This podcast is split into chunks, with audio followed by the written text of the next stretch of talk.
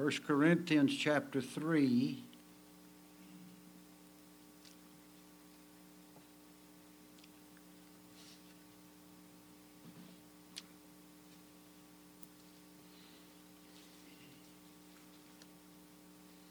The church situation being what it is today, I believe in most churches, every person is aspiring to be somebody. There are some things that very badly need to be said. I think there's a great misunderstanding about what a church is. I don't believe very many people know what a church is. And I get alarmed about that. I don't believe very many people understand what a preacher is. I really don't believe very many understand. And certainly, not many understand what everyone else is in the church. So, what I'll say this morning will be a great help to you if you're a child of God. It won't be any help if you don't know the Lord Jesus Christ. In fact, it may be a hindrance to your thinking.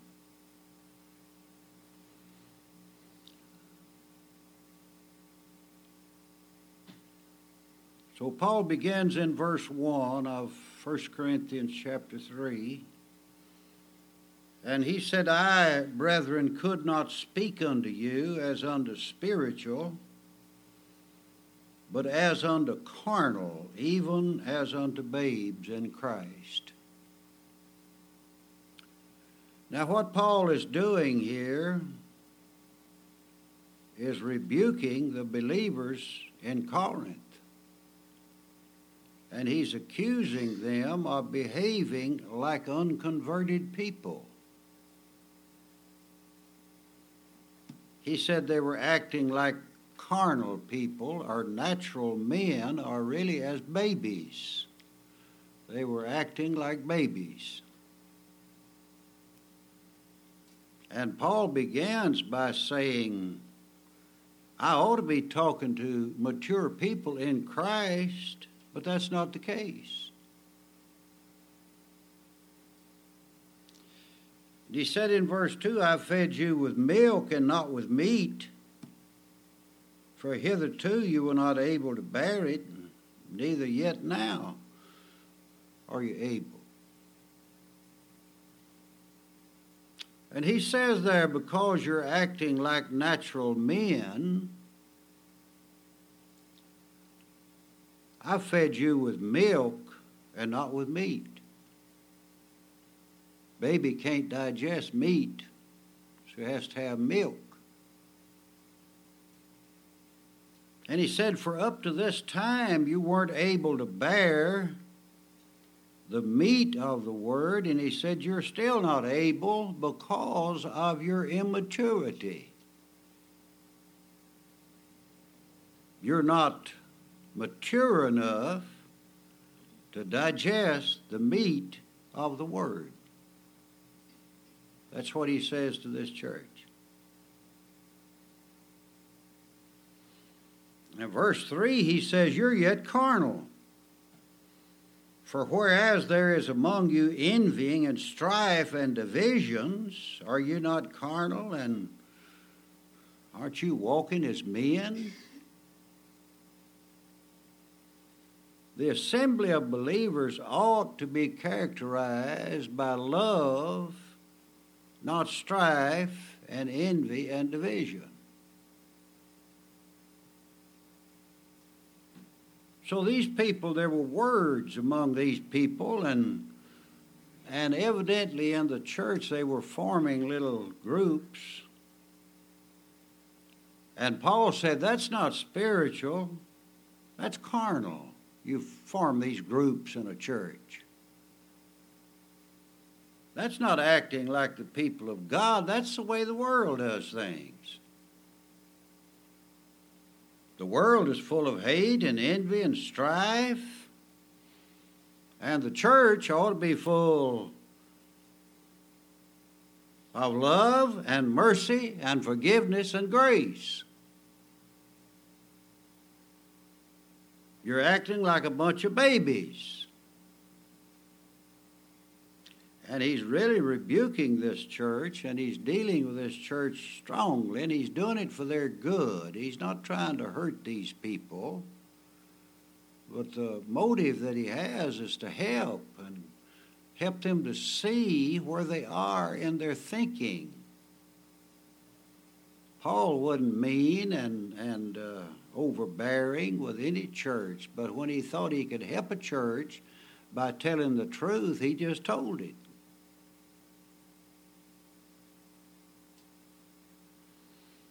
And verse 4 For while one saith, I'm of Paul, and another, I am of, uh, of Apollos, are you not carnal? Well, here's one of the main causes of strife and discord. Well, I, uh, we like the way Paul preaches, and we're going to follow Paul. Well, I know you are, but we believe Apollos is a whole lot better preacher than Paul, and we're going to follow Apollos. Is that, that's the way natural men act, isn't it?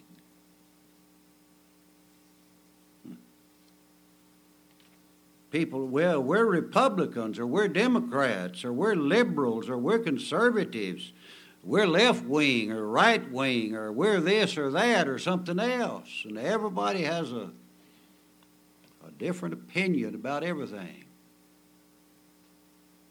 That's the way natural men act. Christians ought not be divided that way. They ought not choose one preacher over another or one person over another person in any way. In fact, we're not even to choose ourselves over others. Philippians chapter 2 tells us that. Philippians 2, we don't choose ourselves. Philippians 2, verse 3 Let nothing be done through strife or vainglory, but in lowliness of mind let each esteem other better than themselves. Well, now you take old brother so and so. He's better than I am. He knows more than I do. He acts better than I do. Oh, boy. Look not every man on his own things, but every man also on the things of others. There's a lot of good in that man and that woman and this one and that one if you could just look and see the good. And don't be comparing them with yourself and figuring out how much better you are than them.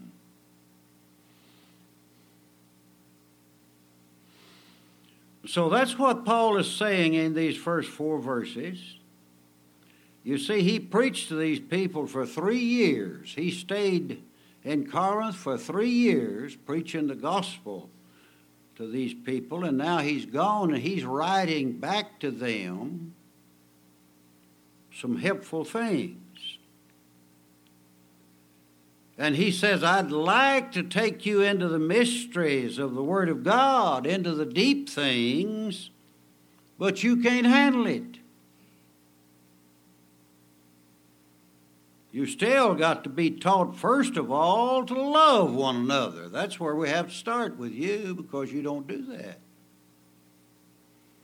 You got to get rid of envy and strife and division and quit fussing over preachers. Stop that. And then he asks a question in verse 5 Who then is Paul and who is Apollos? these fellows you're arguing about, one's better than another, and so forth, who are they? They're ministers by whom you believed. We preach the gospel. Paul, I preach the gospel. Apollos preached the gospel to you, and you believed, even as the Lord gave to every man. And that's all we are.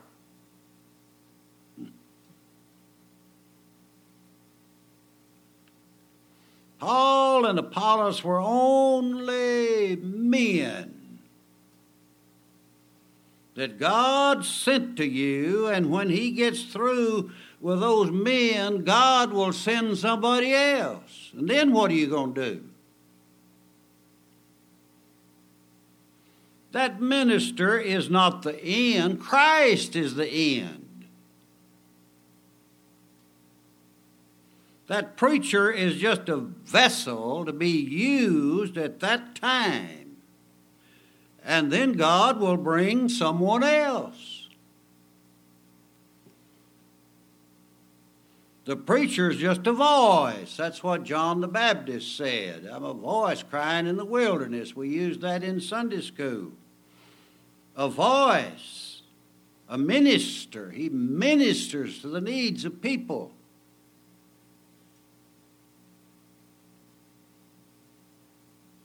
Even as the Lord gave to every man who believed, God gives a minister where his elect children are. He gives a preacher. And if the people of God are there, you can look around, there'll be a preacher there. And he'll tell the truth. How shall they call on him in whom they have not believed? And how shall they believe in him of whom they have not heard? And shall they how shall they hear without a preacher? And how shall they preach except they be sent of God? There has to be a preacher. But religious people are to be blamed in this. Why? What are they doing here? They're, they're, they're looking at the means that God uses and not at the message. God uses means. The Lord purposes from all eternity in His great wisdom and counsels to accomplish His will and purpose.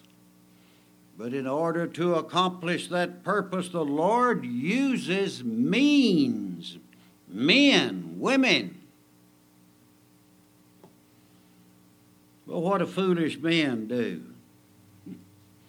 Instead of taking the means and using the means to bring our eyes to Christ and our hearts, we stop with the means and get the playing with the means and give our attention to who God uses instead of what they bring to us.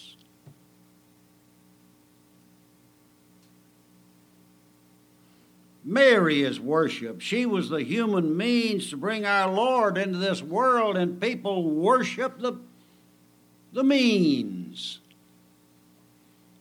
That's how people are. A lot of people worship this book that I'm reading out of, not him of whom this book speaks.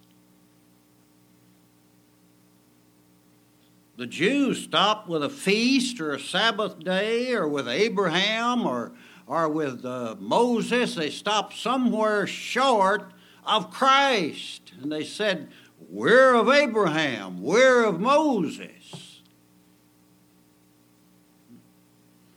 And they made a god out of a brazen serpent that was lifted up on a pole. They began to kneel down and worship the brazen serpent which pictured Christ instead of worshiping Christ whom that pictured. Men worship means.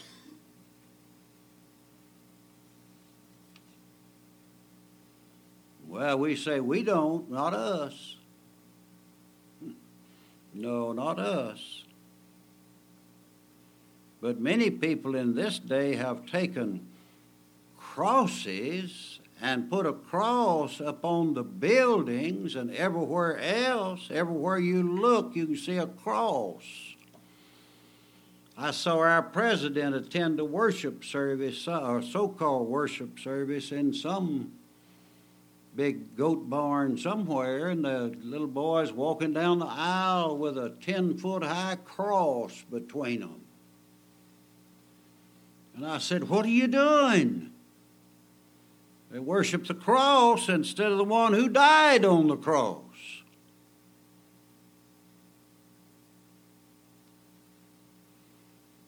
And Paul said, Who is Paul and who is Apollos? Just tell me who they are. All they are ministers by whom you believe. That's there, nothing else.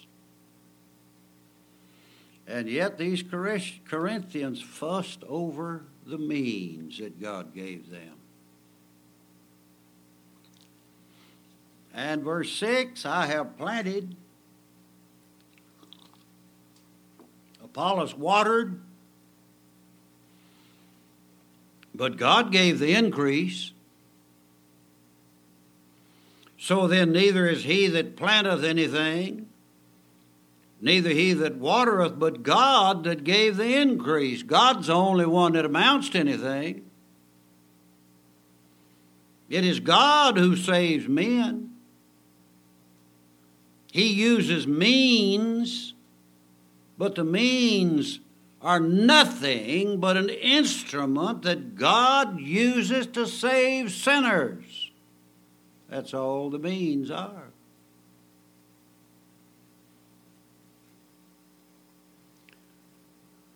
Uh, he that planteth and he that watereth are one,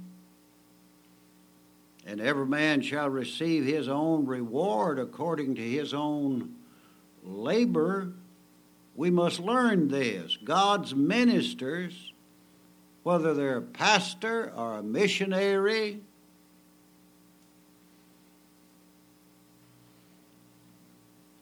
or whether they sing, or whether they play an instrument, or whether they preach, whether they teach Sunday school, whatever, God's ministers are one voice declaring one gospel, one Lord, one faith, one baptism, and all of them ought to have one cause, and that cause is the glory of the Redeemer.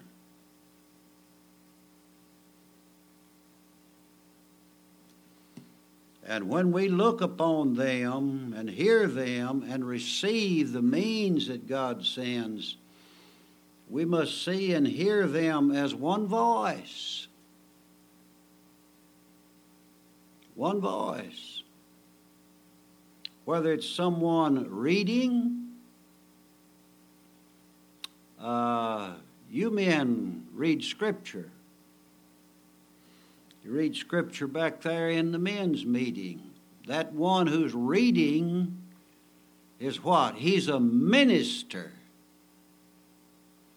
the one who reads from this pulpit, when you men come up here to read the scripture, you are a minister. And I look upon you as a minister to my soul because you're reading what God says and you are God's voice. At that time, and when you pray, I look upon you as God's minister. And I respect you in that. We're not reading up here just to fill up the time.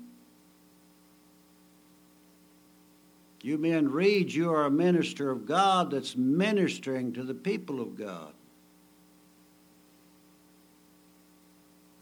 You're God's voice at that time. He that giveth, he's a minister of God. He that lendeth, whatever.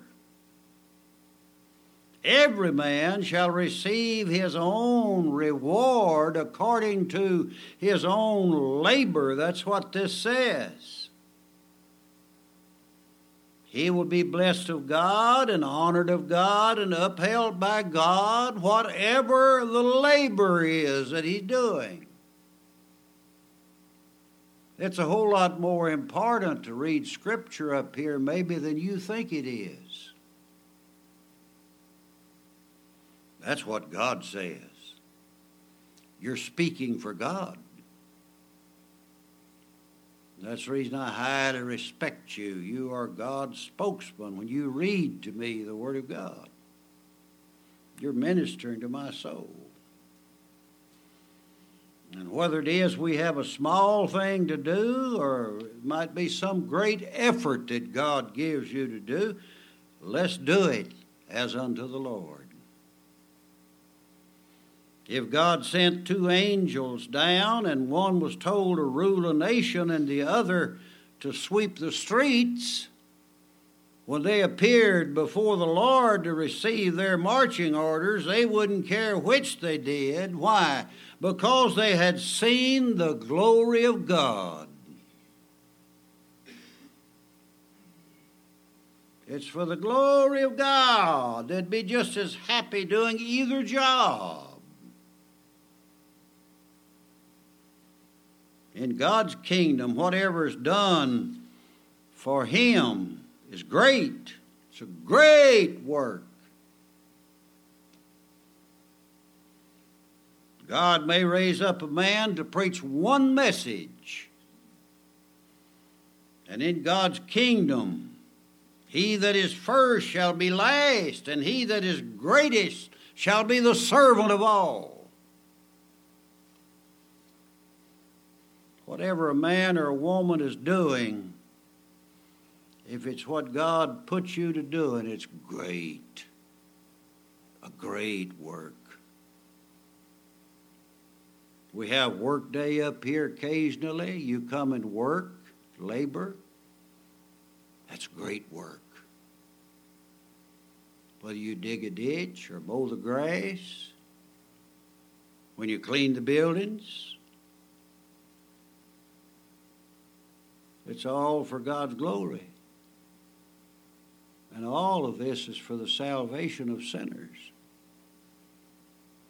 It's not a small thing to come up here and make everything look better, look more attractive, where maybe people will come and hear the gospel. That's a great work.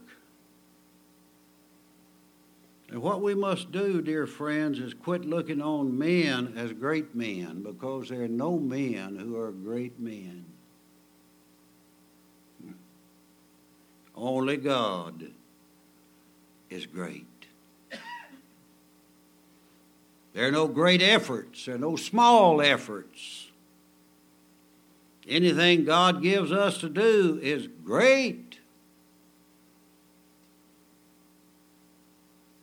The Lord was sitting one day at the receipt of customs, and people were putting their offering in where they gave the offering, and he saw the rich come in, and they put in much. Old brother Moneybags, he put in ten thousand dollars. Well, he had two million left. And then a poor widow came in, and she got down in that little old worn out purse and found one, two, two mites.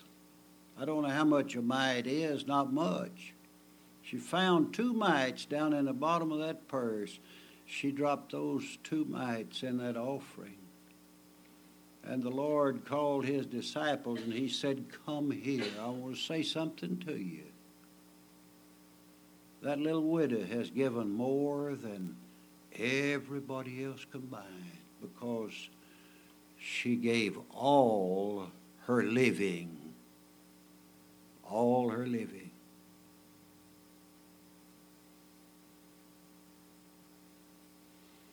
The disciple couldn't understand that, and the way we think, we don't understand it either, really. She gave from her heart sacrificially all that she had. All she had. I read about these ball players getting millions of dollars a year, that's astronomical to me, but that's nothing to God. Our God calls the stars by name. They're billions and trillions of light years out yonder, and He calls every one of those by name. And if I gave the whole U.S. Treasury, it wouldn't be anything to God.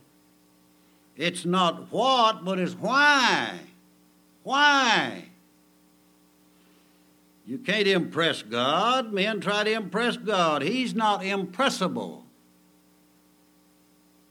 It's not what you do, but why you do it, your attitude, your motive. If I preach 15,000 sermons and a man comes along and preaches just one, and that one sermon rings the bells of heaven, that's wonderful. If a man brings glory to Christ, it's worth 10 million messages that do not give him all the glory. So let's don't start measuring things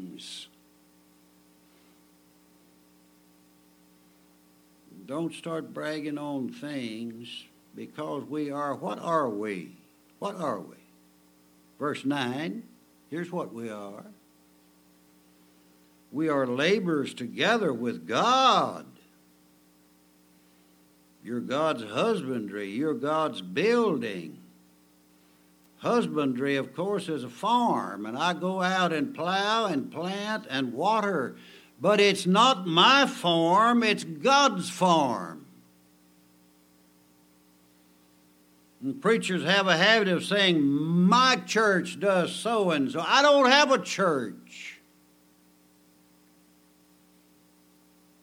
Christ has a church. And people say, My preachers say, My people wouldn't hear that. I know, but God's people will. Your people won't hear it, but God's people will. We need to quit saying mine.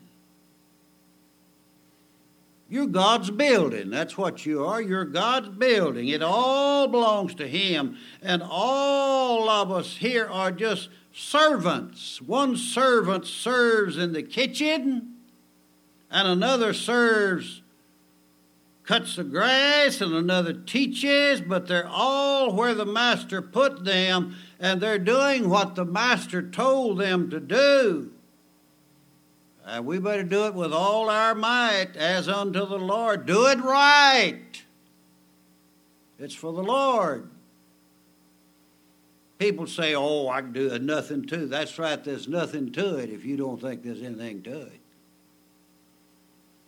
Do it for His glory. Do it because He assigned you to do it.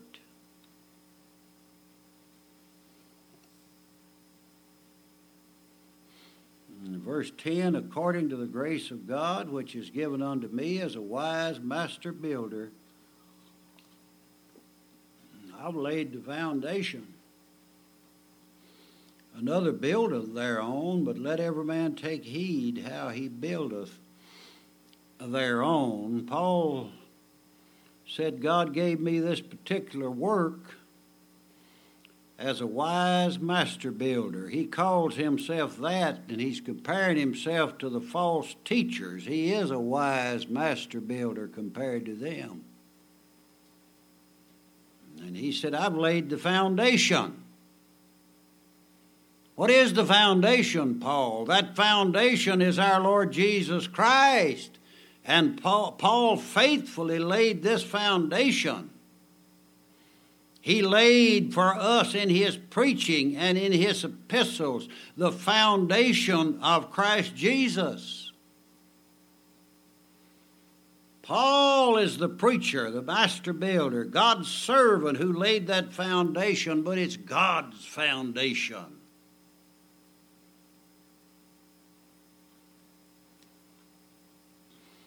God said in Isaiah 28, we won't turn there, He said, I lay in Zion a foundation. That foundation was Christ. Why did Paul say he laid the foundation? Because he was God's human instrument. He laid the foundation in his preaching. And that's what I've attempted to do here for the last 27 years is just lay a foundation. That foundation is Christ. No one can accuse me of not preaching Christ. The precious cornerstone. Follow Christ. Don't follow men, follow Christ. Don't divide into camps and follow some man. Follow Christ. Don't say, I like that preacher better than the other. You see, I'm not here to be likable, but I'm here to serve God where He wants me. Paul said, I've laid the foundation, Christ. In verse 10, he said, Another buildeth thereon. I'm not going to be here forever in this little church. When I'm gone, another man will build on what's laid here, if anything's laid worthwhile. Paul is writing to all believers. All believers are building on the foundation, and therefore, he said, Let every man take heed. Oh, if you could get in on this now, you take heed how you're building thereon. You're building, all of your building, you take heed how you're doing it. This scripture in 1 Corinthians 3 is primarily directed to preachers, but it includes every believer. Every one of us have a part in God's ministry. You have a part. How do you have a part? By your presence. By your participation.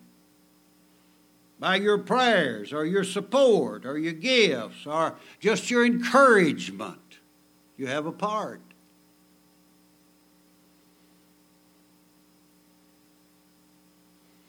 You have a part. You have a very important part. What's your part? Well, let me tell you your part. Now listen. Now here's where somebody will leave me. I know that. But you just have to leave. If I have the responsibility to teach Sunday school here, then you have the responsibility to be here to hear me teach Sunday school.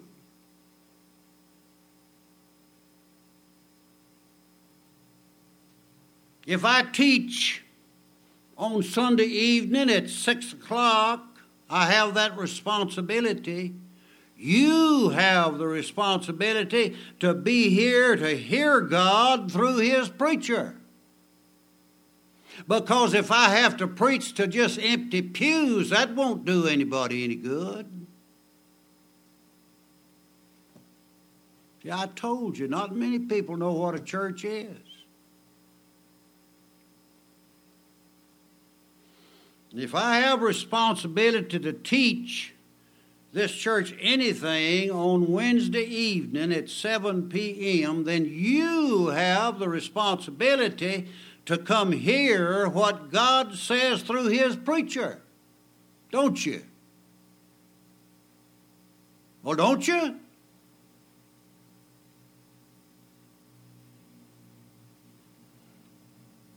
I mean, we come in here Wednesday night, like last Wednesday, maybe 10, 12 people, and that's good. I'm glad they're here. Where are you? Where are you? God is speaking through his preacher. Where are you? You mean I'm the only one that has a responsibility? I don't think so.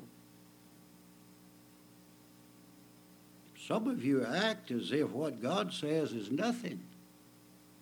You don't know what a church is, you see. A church is you and I.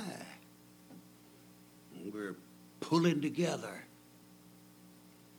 Last Wednesday evening, we had a lesson on Jesus Christ, our advocate, our propitiation. Oh, it was so good. It wasn't good because I brought it, it was good because it's the truth. Had a few people here to hear it. You see, I said now I'm going to lose part of you, but that's the truth. If I ever told it to you, I'm going to tell you the truth while you're here. You have responsibilities. You say, "Well, I have to work." Well, that's if you have to. That's another. That's another thing. But if you can make arrangements not to and you don't, that's another thing. You see. Hmm.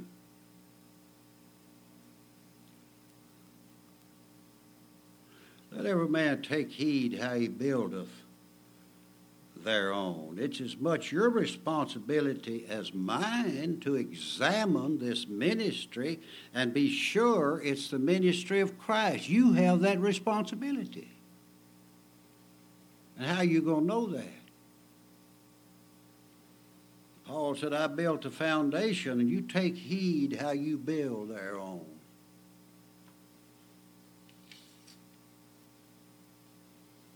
Just take heed. Do we believe what our Lord said in John 14, 6? I'm the way, the truth, and the life. No man cometh unto the Father but by me. Is that the gospel? I believe that's the gospel. And there is no gospel except that concerning the Son of God. And He's all I preach. There's no salvation except in Christ. There's no church except that of which He is the head. No man can call himself a Christian unless he loves and believes and receives the Lord Jesus Christ. Is that what this book says? There's one God, one mediator between God and man, the man Christ Jesus. There's only one source of information, and that's this Word of God. There's no other source.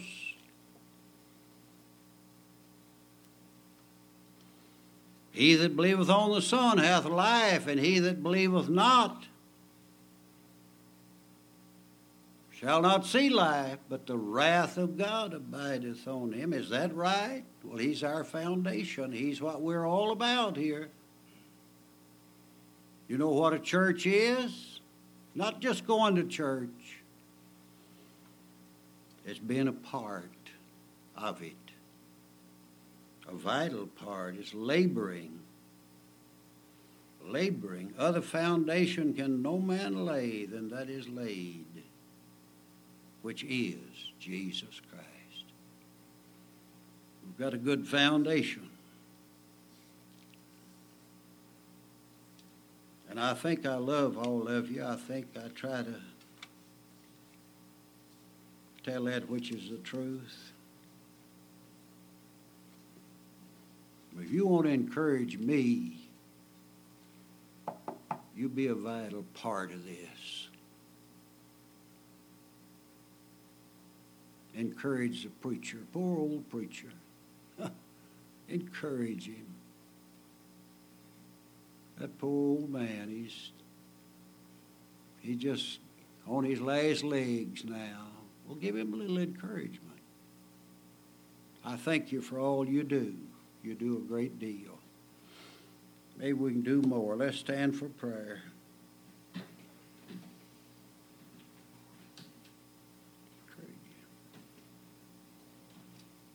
Lord, we thank you for these words from your book.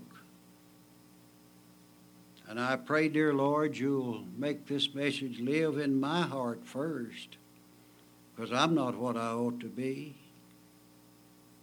And then you'd cause the message to live in the hearts of your people here. May we find that truly Christ is our all in all. Help me, Lord, if I say things unkindly. Help me to be kind. But Lord, help me to always be truthful with your people. Thank you, dear Lord. Thank you. We praise your holy name for Christ's dear sake. Amen. God bless you.